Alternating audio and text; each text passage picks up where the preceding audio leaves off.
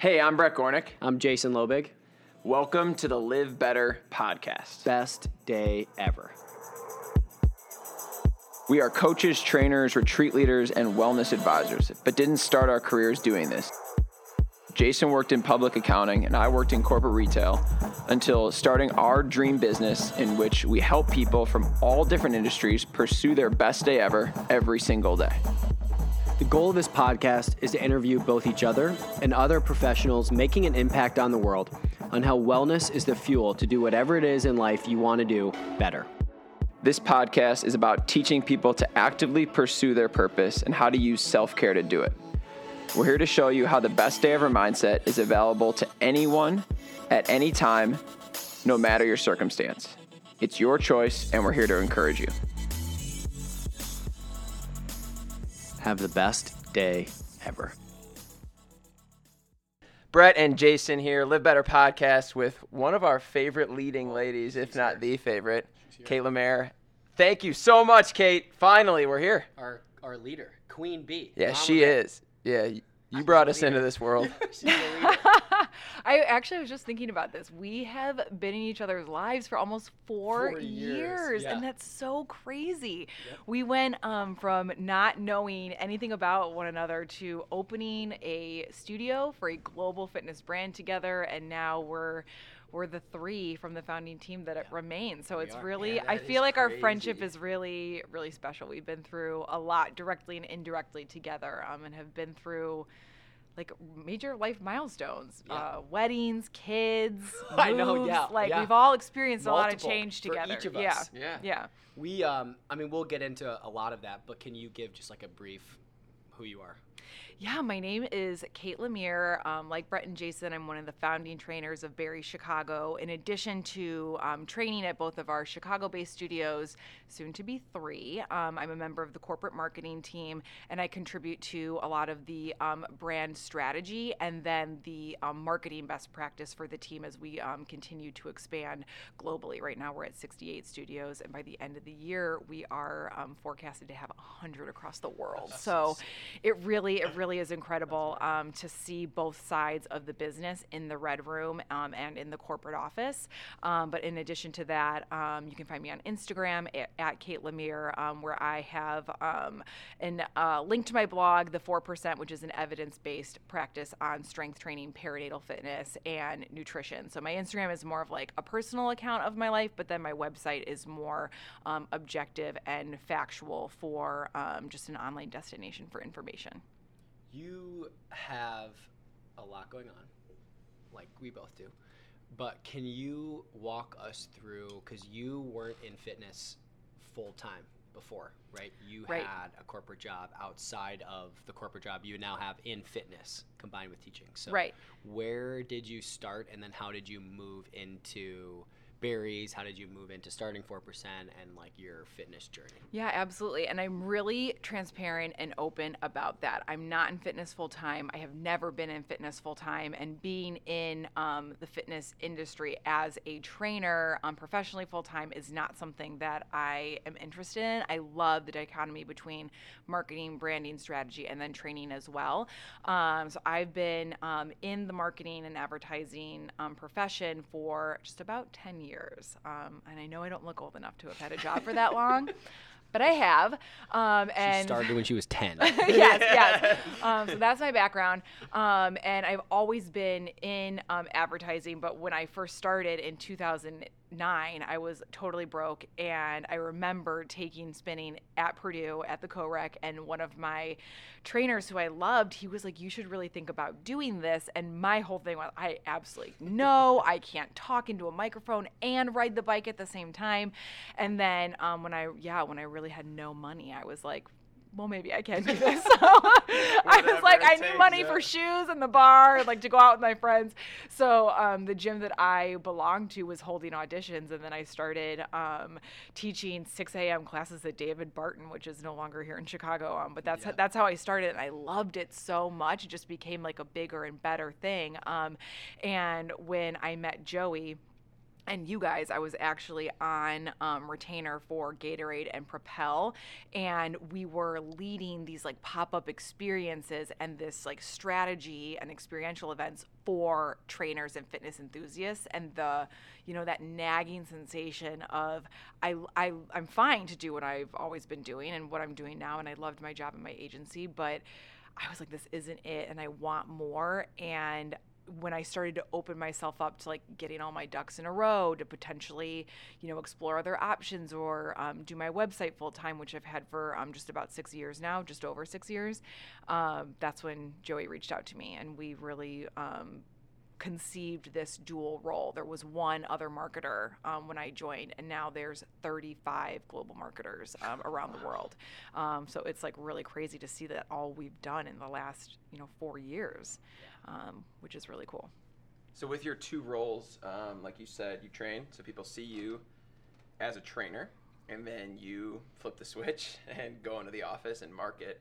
What's talk us through each role for you and, and how and why you enjoy each one and well, what you do. It's really it's really interesting because obviously you know as a business you have like goals and objectives and um, you know attendance, frequency, conversion, like all of these terms are you know what we do behind our screens, and then when you are the epicenter as a trainer of the community, you really see how it comes to life and how it translates and um, community and family, you know, is a is one of the values of Barry's, if not the value for Barry's. Um, and so nothing is transactional to begin with, but when you have that like clear, you know, line to the people that make up the energy, um, it it becomes personal, you know, for better or for worse.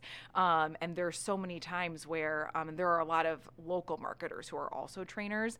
A lot of times will be, you know, spitballing or brainstorming these campaigns that you know make up the narrative of the year. And a lot of times we'll be like, I don't know if that feels right. We'll just be coming off of this, or we're asking our clients to do that. Like, does this, you know, will they be recovered for another challenge? Will how will we expand this offering to make sure that everyone feels supported?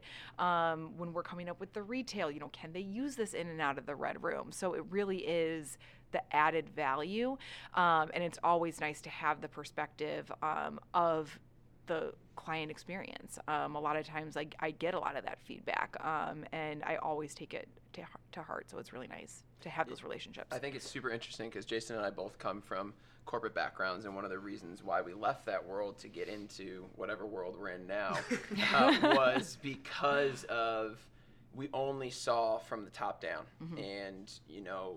Jason was in accounting, I was in data analytics, and we put together these like projects or these plans, and then they'd be executed by somebody else. Yeah. And one of the things that I look up to from the Barry's perspective is like even the CEO Joey himself teaches class. Yes, yeah. Um, and you see people that have these dual roles where they're in the weeds, training, interacting with clients, and then making the decisions about the business.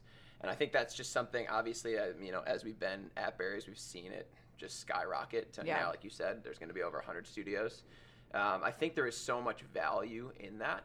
So when you are in the marketing side of the meeting, um, like you said, you definitely like lean on being in the red room as mm-hmm. well. What are some times where you like have to make a decision, or sometimes where you have to make a decision that's much more of like a business focus, and how do you like think through those those topics of of conversation, whether it's a campaign or a retail thing, and how do you like thread the line between both? Well, I first of all, I'm never acting like by myself, and we have um, a really experienced team who um, have been in leadership positions for um, tremendous companies. So there's a lot of experience, there's a lot of heritage, and there's a lot of knowledge.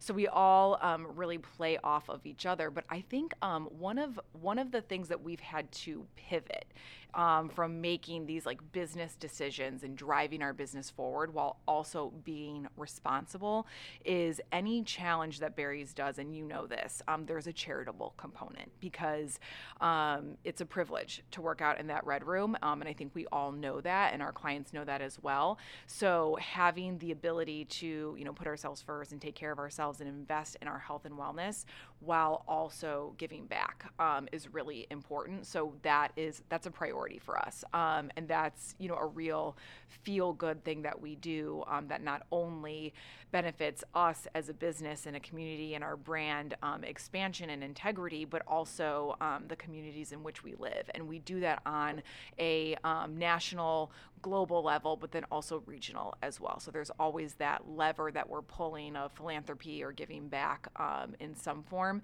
Um, and that's something we really just started to do. We've always had um, a philanthropic um, part of our business on the local level, um, but now on a global and national scale, it's it's a priority. Which is so important.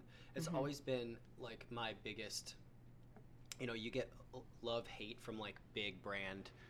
Um, boutique fitness classes because we're making like people who can afford to pay $30 a class even healthier and it has to be a conversation of like how can we make health and wellness also accessible to communities that can't afford that mm-hmm. or like aren't given those opportunities or get shut out or don't feel like they belong so i think that's one of the things that i've respected so much about Barry's from the start is the inclusivity of the messaging and even if it comes off to some people as like intense or intimidating like when you actually get there and you actually meet the trainers and the people that are coming into class and you see that messaging and you see these types of challenges and the results from that like that i feel like that is such a huge thing that draws people in. It's like people might come want to come for a certain reason but like that's why they stay. Absolutely. is that community value? Is that family value? Is understanding that? There is a lot going on behind the scenes that it's mm-hmm. not just like what you see in the mirror. It's okay, now what does that give you back? And that's big been one of our big presses for our business, one of our big presses to other trainers and other businesses is like, okay, great, you're making these amazing results, but like but then what? Like what is the step after you look good? And just to segue, I think that's also something that I really respect about you because it goes beyond like you have a very clear goal to look a way that you want to look, but for a purpose. Mm-hmm. Like, hey, this this makes me feel good. This makes me feel strong. Um, can you talk some, you know, as we segue away from like the group fitness into like what you personally believe in and how you present yourself as a trainer and a, and a health figure? Um, can you talk about being like a badass, strong female in this community? Because like you get that platform which like you worked for you're yeah. working on on yourself for those reasons so like can you kind of talk through some of that? Um, absolutely. I started strength training almost 10 years ago and fell in love with the method and protocol as a process. So um, i think it's, it's pretty irrefutable when you're looking to build muscle, lose fat, shed, um, you know, body weight, and then um, change the composition of your body. Strength training um, as just an evidence-based practice is the most efficient way to do that. Of course, there are thousands of ways to work out and change your body, but if you're just looking at the method, um, so I that's what I fell in love with. Um, so that's naturally conducive to um, you know visible muscles and tonality, and I've been doing it for a really long time.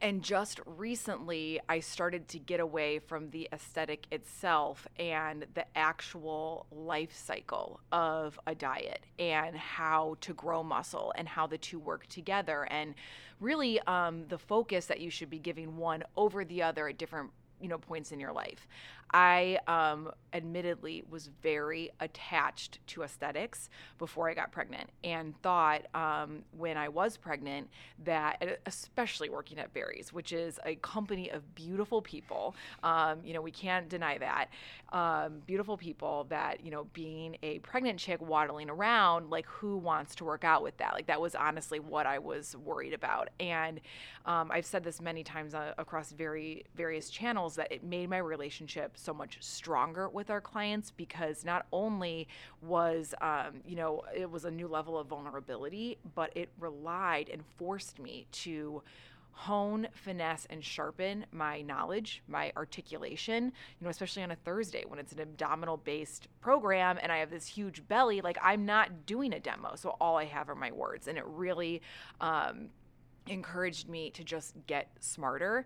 And because of a changing body and a changing experience, I really let go and kind of surrendered of my need for this like perfect aesthetic. Um, and when I look back on it, like I never even had it. Like I never looked in the mirror and was like, oh God, I'm a total 10. Like I never, never thought that. And I don't think that now even. Um, but I let it go. And then after I had Luke and, um, you know, I'm using air quotes, you know, got my body back or bounced back, um, I dieted for a really long time, about 18 months. And it was like I was fatigued on every level and just kind of like sick of it. So I was like, well, what do I do now? What are my goals? What do I want to focus on? I just straight up took a break and then was like, you know, I kind of want to experiment here. I want to see what it would look like to focus on building my glutes, lifting my hamstrings, working on, you know, um, refining different parts of my physique that don't come naturally to me. And the more research I did and the more um, courses I took, I was like, well, in order to build the muscle that I'm looking for, I need to eat. And that surplus will come with putting on body fat. So it was the first time in my life that I went through this bulk to now cut process. I'm almost done with it. And um, again, I should use air quotes for done because, like, when you're done, it's not like you're going to be like, oh my God, my body's perfect yeah, again. Like, here I am. Yeah. Like, you know, there'll be something else or, you know, going into maintenance mode. But um, my program will be over um, actually on March 20th, and it's just been so eye opening and insightful and fascinating to watch because I was dreading this, um, you know, weight weight gain process of like putting on like 15 to 20 pounds and then like having it come off. And i had some moments where i was like i want to quit but they were very few and far between. And once i kind of got over um, the hump and unpacked like why do i why do i want to quit? Like why is this uncomfortable for me? Um, i really let it go. And now i'm like oh my god i'm so glad that i stuck with it because it is fascinating to see like literally your efforts unfold like having a hip thrust pr um, squatting more than i ever thought i could looking in the mirror and stepping on a scale and that number like never really changed. So that um, the scale wasn't what i was going off of but mostly like inches and pictures and like i really I can't believe my eyes. It's fascinating. And you know it's going to work because it's just science and it's how, you know, we're biologically programmed. But then to see it happen, um, it's really cool. And it, helps you prioritize other things than just aesthetics strength confidence finding self-worth in other areas of your life your life um, and i think women um, struggle with that. Um, so it's it's nice to have a focus outside of like the last five pounds or like finally having a six pack because um, it doesn't really have that much value, you know. The the moments that you had that were challenging, even the few and far between ones, what were those? They were so and, and, so superficial. And, and how did you get over them? Because this is where I think differentiates you from someone who's newer to this that doesn't have a gym age of 10 years, right? Maybe this is the first time they've ever gone through something like this for real.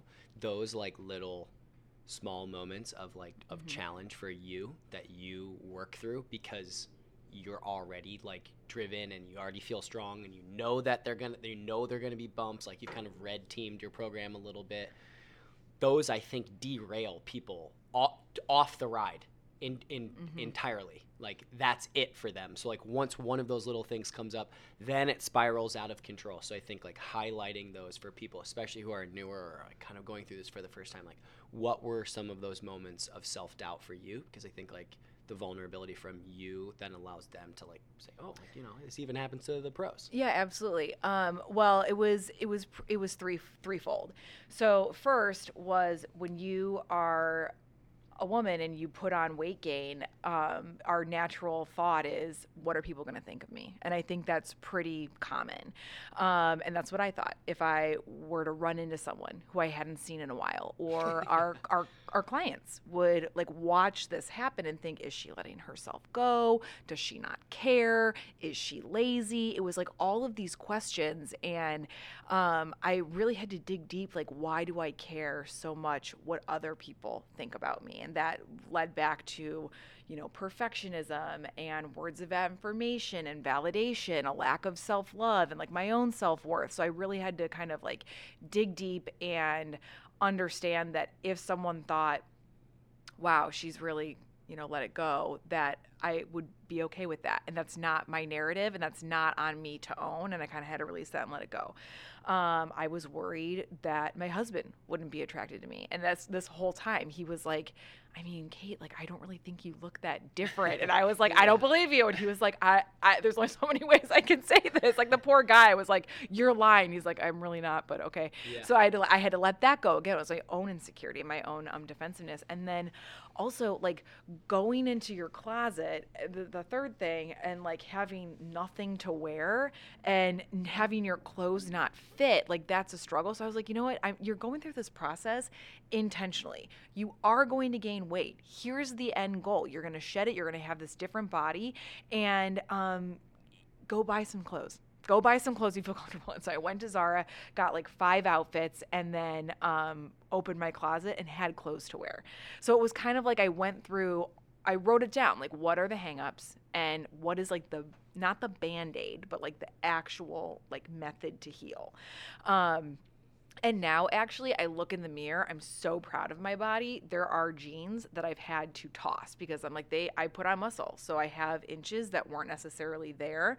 Um, and it's time to let these jeans go. And that's like a hard thing to do. Like a lot of, um, a lot of women and myself in the past, behavior was like, you know, fold these jeans up, put them in the back of the closet, and like maybe one day I'm gonna wear these again. And you always have it in the back of the mind, back of the closet, back of the mind. And it's like, why am I holding on to this? Like this, they're not even in style anymore. They're like, I don't even really love them anymore. Like, what does this number on a tag even mean for me?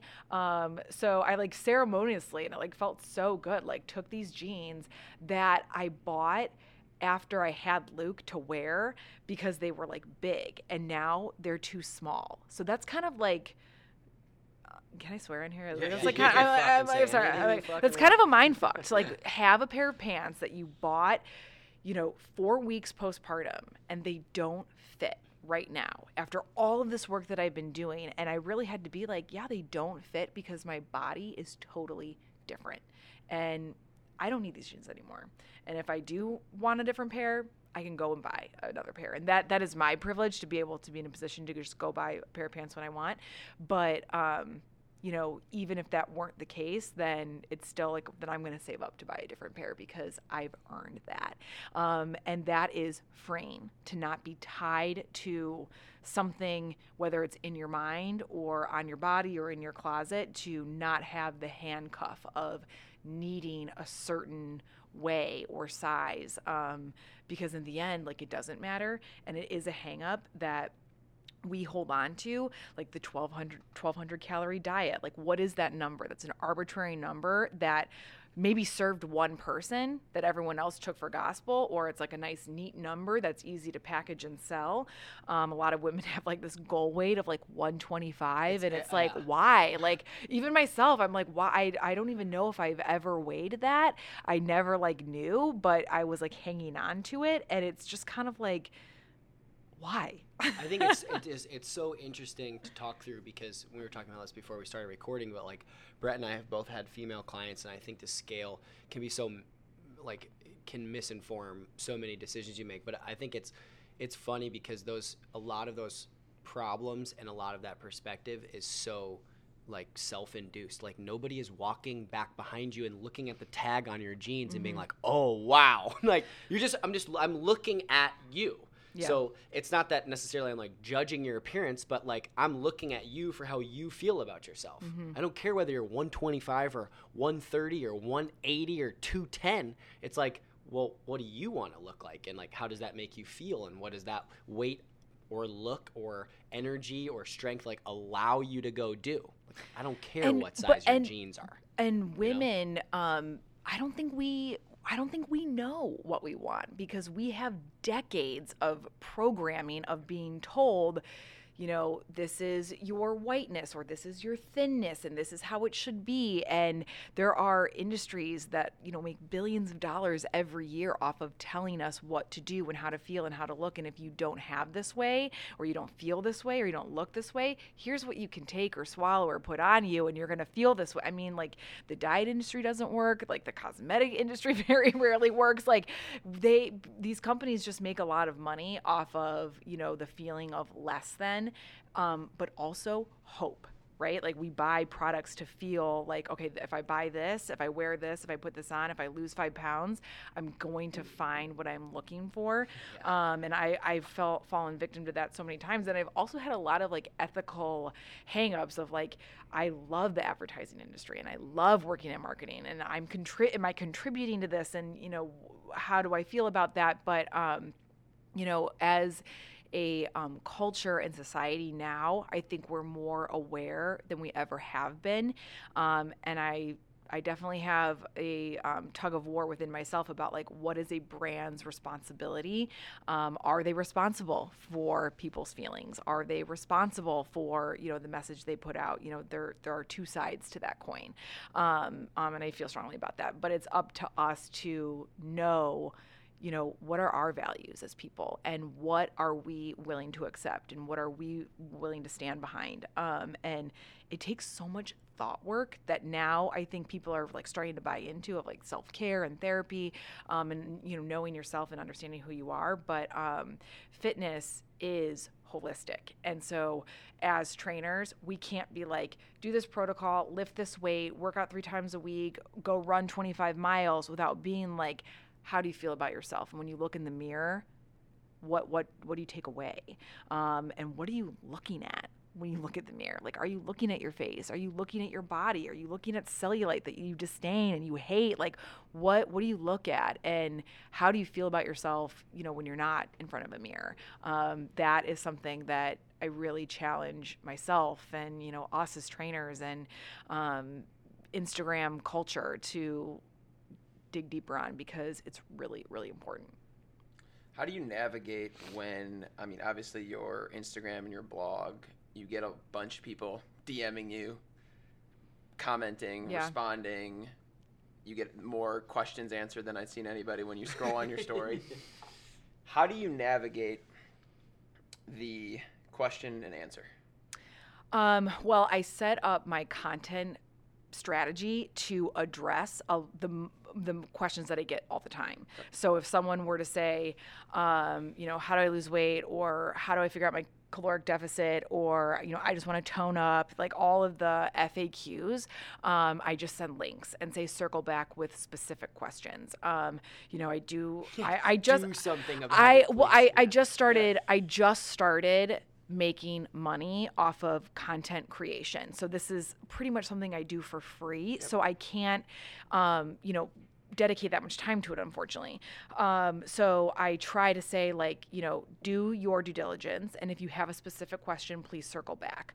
Um, I uh, I don't feel comfortable addressing um, specifics. So if a client has a question or a follower has a question, um, and DM is not an appropriate place to like dive in and get into it, and there's um, something outside of my expertise, then I refer out, or I say this is I don't really have an answer for you, or I can't possibly make a recommendation with such little information. And unfortunately, I don't do one on ones. So um, I'll refer out or I'll um, provide some like guidance into who to ask, questions to ask, what to look for in a trainer. Um, if I feel really strongly about something um, and you know I want to take the time to do it, um, then that's something that I've just started to explore. Like, where are those boundaries? Um, I had a follower who um, signed on for a digital package with a trainer who lived in a different state than she did, and she was like, "I don't feel comfortable with this. Like, would you be willing to like look at our email exchange?" So she forwarded me the email. I was appalled by the lack of customer service this trainer was providing. And I was like, you know, unfortunately, I think, you know, you committed to like a bad deal here. This trainer is not invested in you. It's really clear that they have one way or the highway. They're not hearing you. Um, she's not open to like modifications for your injury, which I just was like, my mind was blown. Um, so I was like, next time, like, let's get through this package. If you trust her, you trust her. If you don't, you either walk away and eat the cost or, you know, go all in. Um, but you know i felt i felt for her.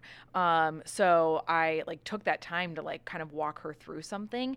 Um, and you know that was something that i felt really good about doing. But if it, it has to be safe and it has to make sense. And if there's a question of like, you know, I'm pregnant, what should I do? Like, I'm not the person to ask. Um, but it these like digital relationships, the line is really blurred because we do feel so connected to people. Um, my heart does go out to so many um, that I want to be as helpful as possible. Um, but luckily, a lot of people have the same questions, and a lot of our struggles and problems are the same. Um, so I just create content based off of the engagement that I get in my DMs. And if something's really good or thought provoking, I'll say, hey, here's the 101. Let's table that. I'm going to write a post for that in March and then circle back if there's anything like left outstanding. And nine times out of 10, it's that's exactly what I was looking for. And then, you know, there's 20 other people that are like, I was wondering this very same thing. Yeah. So um, I've, I'm creating a space and I'm so fortunate to say that people are um, comfortable and like asking questions and like putting themselves out there and they're really thoughtful they're really intelligent um, the caliber of the conversation is really good and it helps our collective community which is awesome totally i think one of the things you touched on there um, was pregnancy obviously luke just had a second birthday which is the greatest thing of all time I wish I was invited. Um, we miss on the ball pit. Yeah, Living his best life pit. in the in yeah, the ball pit. The ball yeah. pit. Um, and one thing we like to know is like when we get people on this show that are doing so many great things is like where do you look to? So when when when you talk, let's talk pregnancy first and then post. Where did you look to for advice, technique, emotional support when there were days where maybe you didn't feel or look your best? Kind of like, can you walk us through maybe like the education side, the emotional support side, and then like the community side yeah. of being pregnant? Yeah. Um, well, I got um, my credential, my education from um, a woman named Dr. Sarah Duvall, who is incredibly brilliant. Um, and her course for um, postpartum and perinatal um, exercise specialists is so thorough and in depth. So I felt very confident about my experience not only throughout pregnancy but then also like rehab afterwards. So i was able to form my own opinions through that education. Um, there are a lot of trainers who are you know very cautious. There are a lot of trainers who are um, if you sprinted before you were pregnant, sprint now. And you really have to get secure in yourself, in your position, um, to find what works best for you because not every person's opinion and protocol will be right. Um, so I took a lot of time to research um, perinatal you know influencers or educators and people on instagram and for the most part um, i did find um, some people who i looked to for education to form my own opinion. Um, Amy Kiefer in Wisconsin, Nancy Anderson um, in Texas, although I think she might have moved back to LA. Um, they were women who I don't, um, Jacqueline Brennan here in Chicago, like all of these um, experts, I don't subscribe to any one of their like full policies, but I was able to take and glean um, nuggets and information from their experience as well as their um, education to form my own opinions. Um, and it was really helpful. For the most part, I was pretty disappointed with what I found and what was out there um, on Instagram. The like, and I'm using air quotes again, like the pregnancy plans, the belly only pregnancies. It was just really disheartening. So I wanted to um, create content and provide this space and community um, that would give some answers for what I was looking for. Um, like what to, you know, the postpartum essentials is not like, your silk pajamas and sleep mask. Like, no, like I need some like answers here of like what I actually need for like my health, physically, mentally, emotionally. Like the silk pajamas are nice, but like I'm really uncomfortable, and um, my body has a lot of healing to do. Like, what what do I do to address that? Um, so it is uncomfortable because it's kind of like the less, um, you know, curated side of like social media and a lot of our conversations. Um, but the more open I am, the more open other women are. And um, it's been really nice to have Barry's um, because now more so than ever there have been uh, there are pregnant trainers and there are trainers who are moms.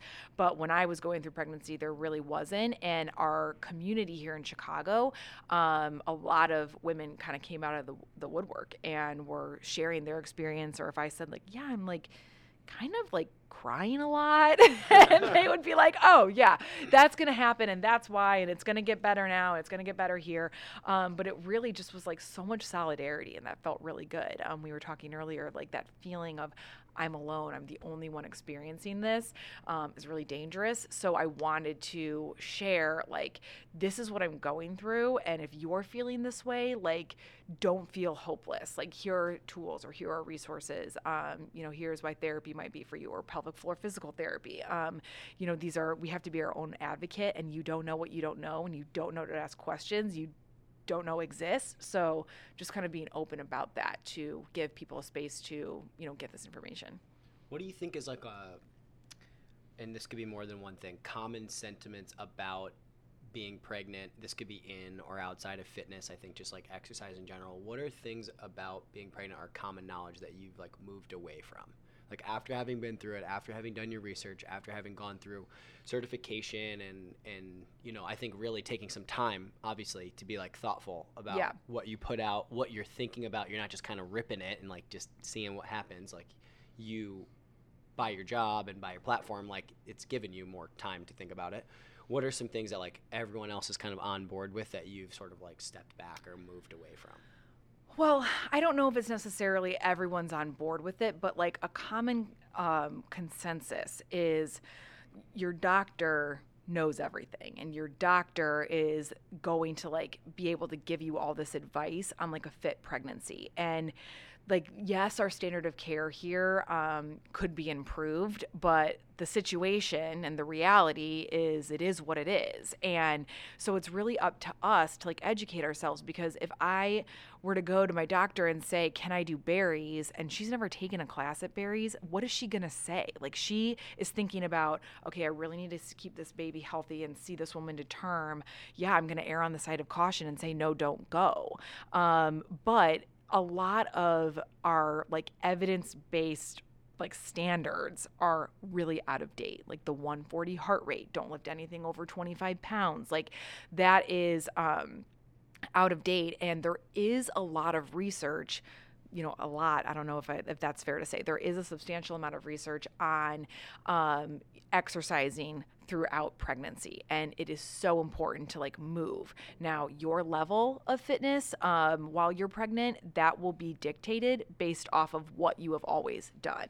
Um, and also what what's the end goal? For me i wasn't comfortable with sprinting. For me i wasn't comfortable with burpees or box jumps or um, even a lot of like front loaded lifts because for me i'm like you know my goal is to like have this baby. I, I don't really need to be like pring a deadlift right now. Um, i don't need to be sprinting at a 10 on the treadmill um, because this is just a season of life for me and i don't really feel like um, you know this is something i need to get like fulfillment enjoyment and like that high of like oh i just like moved my body. Um, so I also um, you know i was like i was conservative. So I think like my whole thing for women now when you are when they're pregnant is educate yourself and understand where you've been, where you are, and where you hope to go. Um, after you have your baby, your body has gone through a very traumatic experience, and you you need to heal. You're not just like good to go after six weeks. There is a level of reentry um, into your fitness life, and your doctor is not going to be able to say really like, oh yeah, you're ready for this, or you shouldn't be doing that because they don't know and they don't know how you're feeling. So you have to hone in your level of awareness. You have to ask some questions, um, have that mind muscle connection, and you think to yourself, you know, do I do I feel like this is right? If it's not, it's probably not for you, and that's okay. You're not copying out. You're not going easy on yourself. It's not like you're you know cutting a corner or being lazy. Um, it's really just kind of understanding your season and what works for you.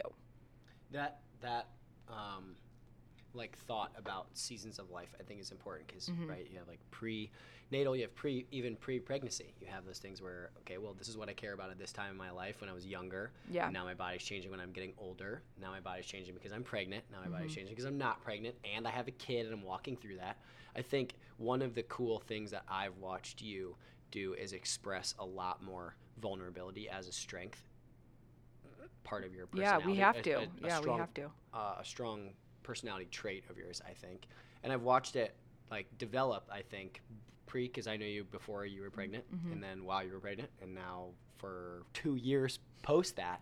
And something you've been talking about a lot recently that Brett and I both practice a lot is meditation. Mhm. It seems like you've been doing a lot more self review and just kind of being thoughtful about, like, oh, this is the way I want to spend my time. This is who I want to spend it around.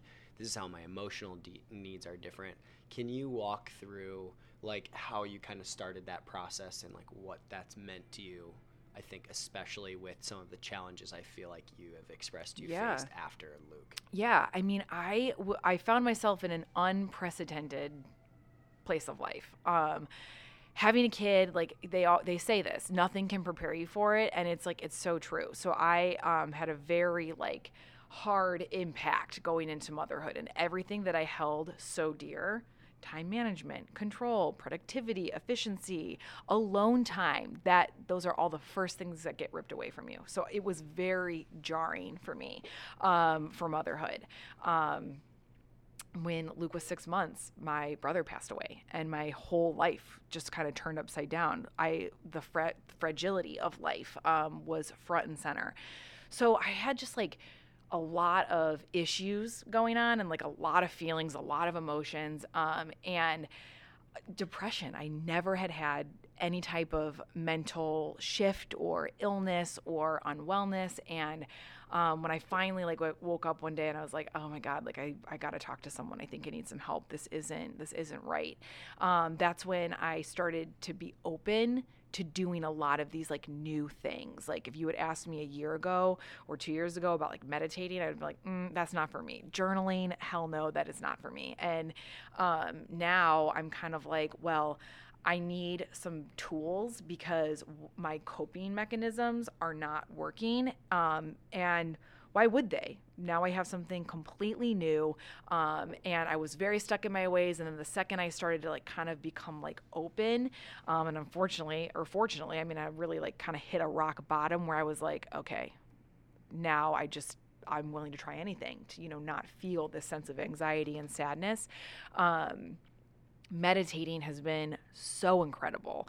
Um, you know, I use morning pa- the app morning pages. Um, that has been just so incredible to be have like an unfiltered look at yourself and like not have judgment and kind of like work through some things, but also just like being mindful and like quiet. Um, therapy, I think, is amazing. So, for anyone who's going through a season of life where you have a lot of change, um, it's just like good to do that thought work to kind of like get to know yourself and like have a level of intentionality and like mindfulness of like what you're going through.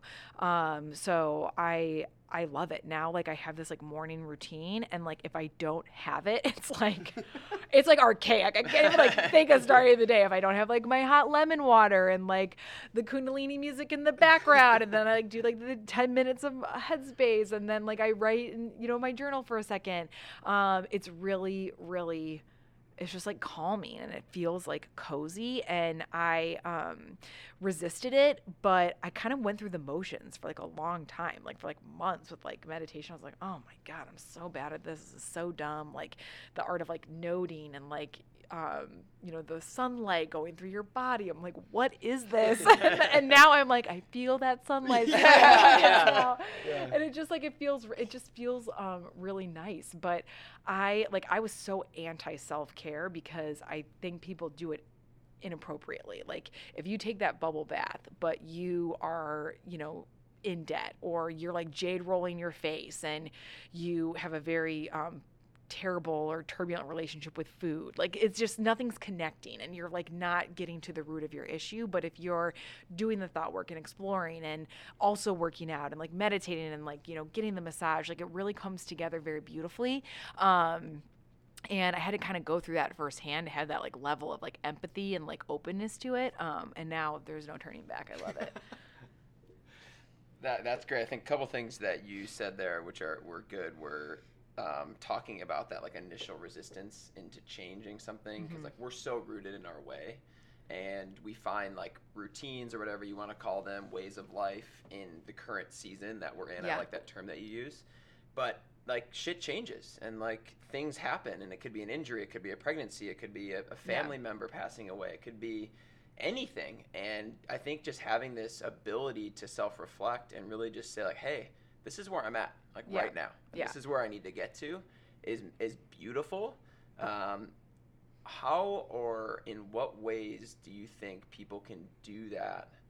And at the same time, how did you get over that like hump of being like, I think this is like some fake, fancy, dumb shit, to now it's like I actually feel my body through a meditation. Because I think that's Yeah. like I that might be the most important tool, more than fitness, more than food, more Mm-hmm. than this is just the ability to be like, what what tools do I need to add at this time to go where I need to go? Because it's not always running, it's not always cutting, it's not always bulking. It's like Yeah. we want to tweak all these things without like the space to say, oh, this is the direction I want to head in now. Yeah. Let's bring in more stuff. I think the um, ability to um, like locate a feeling.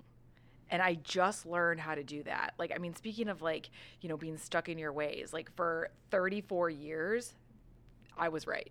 For 34 years, I had one way. It was my way or the highway. Like, I just learned that, like, there's more than one way to do things. And, like, sometimes people have opinions that aren't yours. And, like, they're right sometimes. and, like, you know, sometimes, like, they don't, and even if they're not right and you totally disagree, like, you can still be friends with them. Like, I, I was like, so, I'm like the textbook Scorpio. And, like, I just, like, learned an emotional intelligence. I'm starting to, like, get educated, like, through therapy. Um, and it's like it's just really helpful and being able to sit with a feeling not do anything about it locate it in your body. It's in my heart it's in my lungs it's in my throat and like letting it pass. Like i was like the queen of like put, putting shit under the rug um, not acknowledging it like positioning myself you know in this like ivory tower looking down like this need for perfectionism um, and it just like it doesn't serve you and it didn't serve me and so one of the tools that um, i learned through meditation and through therapy was like where like what is this emotion? What are you feeling? Um, where do you feel it in your body? And if you like sit with it um, it passes inevitably and then you're like free of it. If you don't do anything about it you are never you're never free. You're handcuffed you're tied to it you can't get away from it. Um, and that's like a that's like a for lack of a better word, that's imprisonment. And it feels terrible. Um, and it's exhausting because you're going through all this work, right? Like in the gym, in the kitchen, meal prep, counting calories, um, running miles and miles every week. And if you still don't have that lightness or that unhappiness or something holding you back, you're like, why am I never getting to where I want to go? And that's that hamster wheel sensation. And it feels so shitty. Um, and so, like, I think, you know, we, we're always talking about you got to love the process. And you can't love the process unless you're like identifying and I- addressing all the parts of it in the kitchen, in the gym, in the mirror, in, you know, wherever you are. Um, it becomes so much more enjoyable. And then that one thing that you're like honing in on abs, glutes, five pounds it's like there's less stress on it and you're able to like enjoy it actually. Um, I was like so consumed for like a really long time about like doing like 10 unassisted pull ups to the point where I would get like nervous before I would like go in for a training session. And I'm like, this is so dumb. Like at one point you like loved doing this so much. There's no joy. Like why don't you like relax? Actually, like you're not going to do pull-ups for like the next like 2 months because this is just like kind of like robbing you of your sense of fulfillment. Um and I kind of like let it go, revisited. Like now I can do them and it's like okay, well I'm still having that fight in my marriage. I'm still having that problem with my boss. I'm still having this problem with my girlfriend. You know, it's like all like the pull up was nothing and it didn't like help the quality of life. So it's kind of like, all right, you got to like let this go and like think about something else. Um, but now I go back to it and I'm like, oh, this feels great. Or like, oh my God, like how much did I just hip thrust? Like, are you kidding? Like I just did that. That's awesome when you're not laser focused on one thing, but rather like addressing like your whole life and getting all the pieces of the puzzle comes together really nicely. And then not one thing is like holding all your happiness. And like that is freedom. Yeah.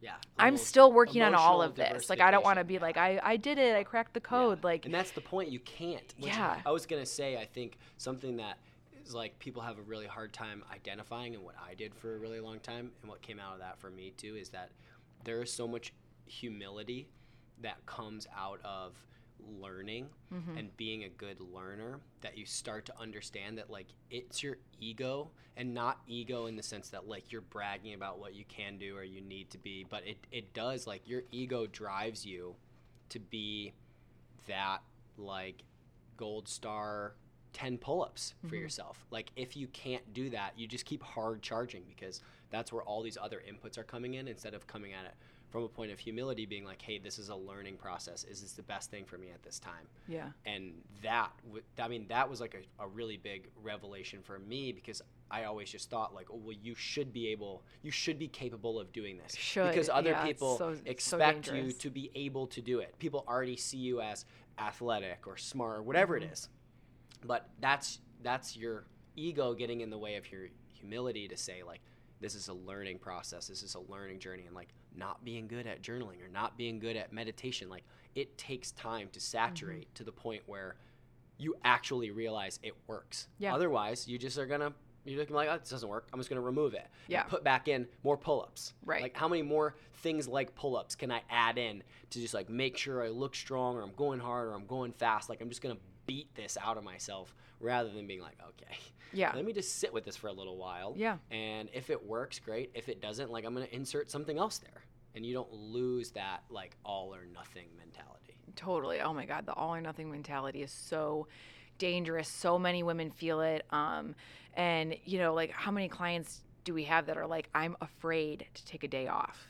Um, That fear, um, I think, is derived from like a lack of education of why you need recovery, what recovery actually looks like, and why you know where the benefit comes from. Um, and you know it's kind of like the chicken or the egg situation. It's like they don't know um, are we not telling them? Are we not saying it in a way where um, they're able to receive it and understand it and take it with them?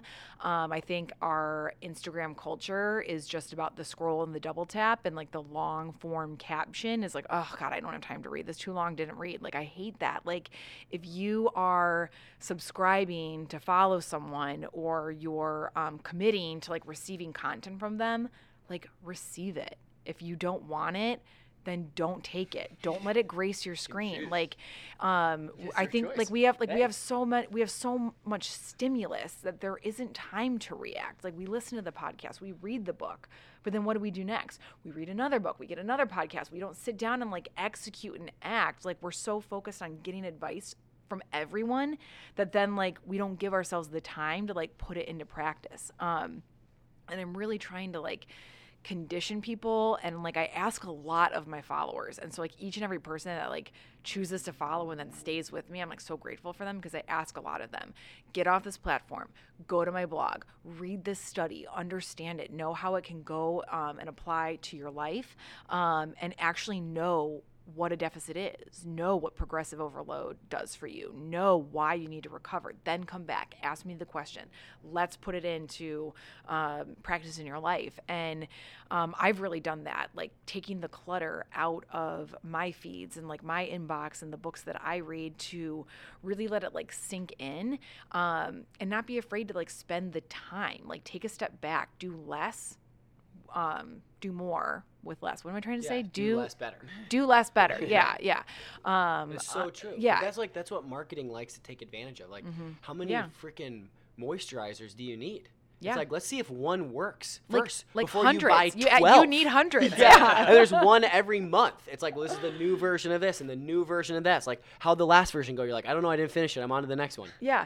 And I, that's like Oh I've outsourced like everything in my life. I've outsourced everything because I I don't want to guess and I don't want to like try a thousand things. Like I want like with skincare, it's like such that's such a good example um, because it is like um, very physical and you can like see it happen and you can see it get better. Like I didn't know what to do. I was like purchasing like mar- the marketing that was being thrown at me like oh i don't want wrinkles i should do this like now i have a plan i work with one provider my girlfriend is my esthetician she tells me all right this is what i'm seeing this is the best method it's not like there's some downtime there's some recovery like it's not going to be glamorous it's kind of painful but like that's what we're willing to do and like fitness is the same way like if you want to lose 10 pounds um, yeah you've been dieting for your whole life you're only eating like 1400 calories like you're not ready for fat loss. We need five months where you're just kind of reverse dieting and eat, getting your calories back up.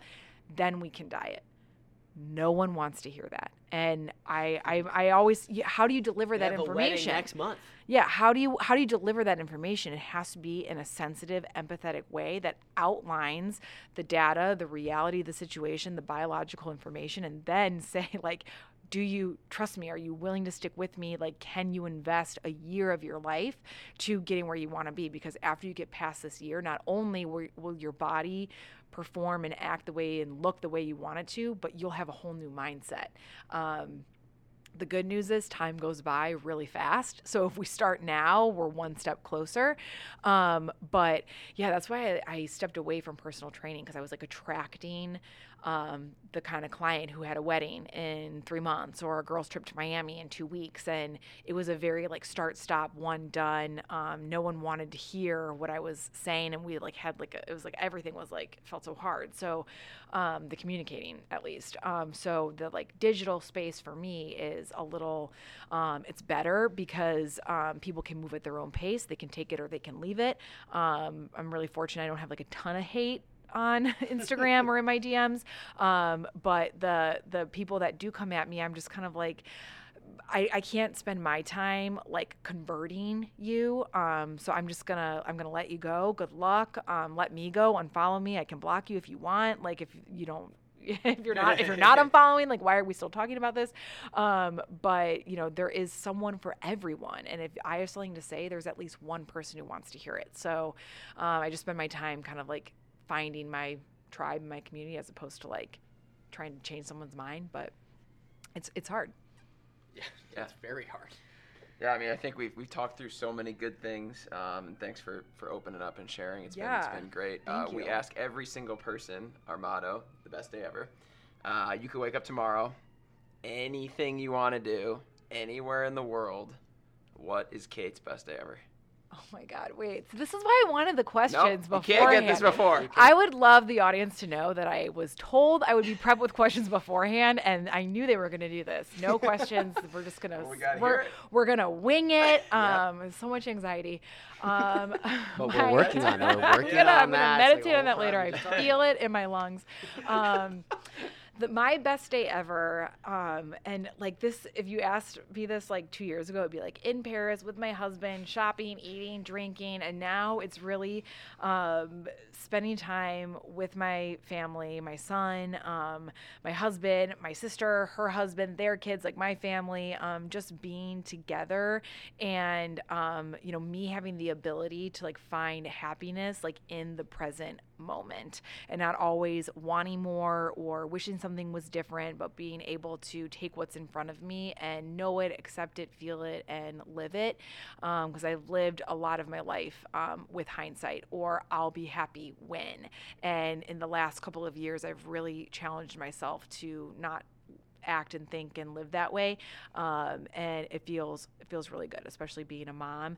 Um, you really have to find happiness in like the little moments because it's like your kid's like a sour patch kid. They're sweet they're sour they like switch on a dime and like luke will be so sweet and then it'll be like a total terror and it's like being able to like have that like 30 seconds of sweetness and like not let it be tainted by something that changes or something that's um, challenging. So that would be my best day ever is just being fully present and um, you know loving everything as perfect or imperfect as it may be It's awesome. Kate, we want to say thanks for holding space for people to like express those things. i love you guys so much thank you for having me Yeah. Where can people find you? yeah Um, the four percent all spelled out online. Um, that's my website. Um, Instagram at Kate Lemire, and then at Barry's. You can find all three of us. Come On in mic. hot. Yeah. Yeah. Awesome. Thanks so much, Kate. Thank you, Thanks you guys. everybody for listening. If you enjoyed this episode, which I know you will. If you won't, if you didn't, then you can DM Kate. if you enjoyed it, please give us five out of five star rating on whatever podcast platform you are listening to. Thank you so much. Have the best day ever.